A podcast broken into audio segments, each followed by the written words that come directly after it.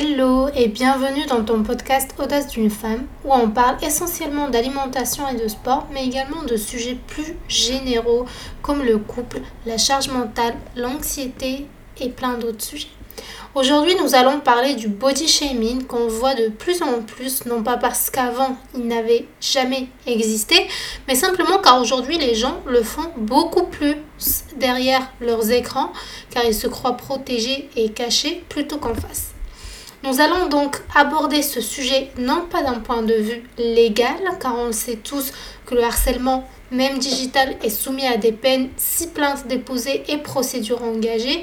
On a pu le voir avec plusieurs influenceurs, mais d'un point de vue humain, aujourd'hui nous allons parler, mais aussi pour essayer d'entendre ou de réentendre ce que tu sais déjà, mais que tu n'appliques peut-être pas encore. Je vais commencer par expliquer ce que c'est le body shaming pour celles d'entre vous qui n'êtes pas euh, tout simplement familier avec ce terme. Le body shaming est tout simplement le fait de dénigrer ou d'humilier une personne selon son physique. Cet acte peut venir d'une personne proche comme d'une personne totalement inconnue et le fait qu'il vienne d'une personne très proche ne le légitimise pas pour autant.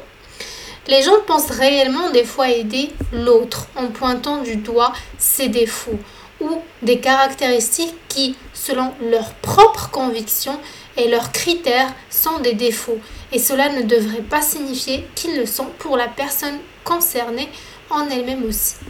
Cela dit, à force d'entendre toujours la même critique, elle finit par nourrir une insécurité et créer un complexe chez la personne jusqu'à en créer des problèmes de santé, des fois graves, tels que l'anorexie, la boulimie, des troubles de comportement alimentaire connus sous l'abréviation TCA, alimentation émotionnelle, obésité et j'en passe. Il faut savoir qu'une fois ces problèmes qui sont plus d'ordre euh, psychologique sont installés et ancrés dans la tête de la personne, il n'est pas question de simplement retrouver un équilibre alimentaire et sportif, car à ce stade cela ne sert à rien, mais il s'agirait d'un accompagnement psychologique des fois pendant des années afin de résoudre ce problème qui s'est ancré dans la tête de la personne. Il faut donc, comme on dit, tourner sa langue cette fois dans sa bouche avant de, parler. Il n'y a pas seulement les personnes de notre entourage, proches ou lointains. Il y a aussi la société indirectement qui pointe du doigt ses imperfections, que ce soit de façon consciente ou inconsciente via les publicités, les retouches photos, etc. Il y a également les réseaux sociaux.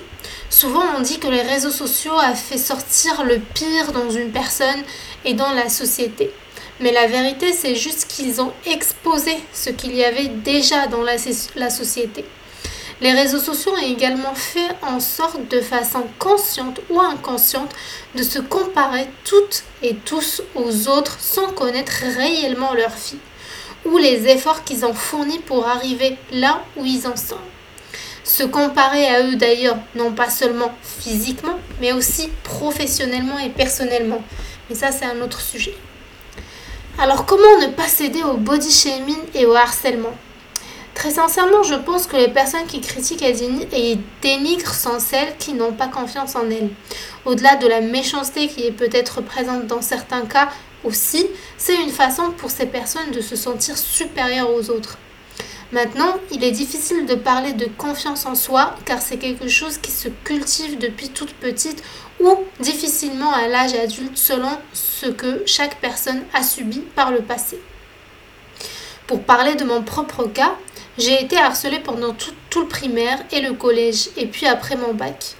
Je n'ai pas toujours eu confiance en moi, et donc la voir aujourd'hui m'a demandé beaucoup de travail, plus qu'un enfant qui n'a pas été humilié étant petit par exemple.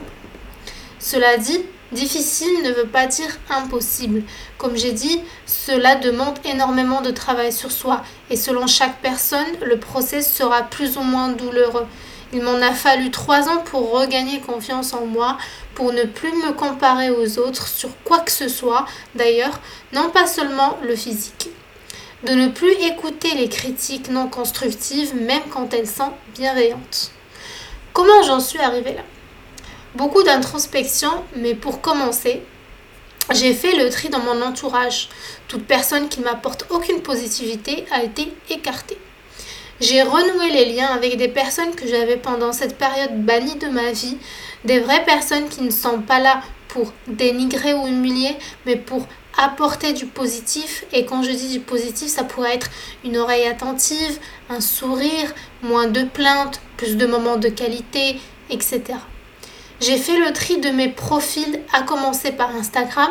J'ai unfollow toutes les personnes qui ne s'alignaient plus avec mon état d'esprit. Je continue, je continue à suivre celles et ceux qui évoluent positivement et qui s'alignent plus ou moins avec mes valeurs.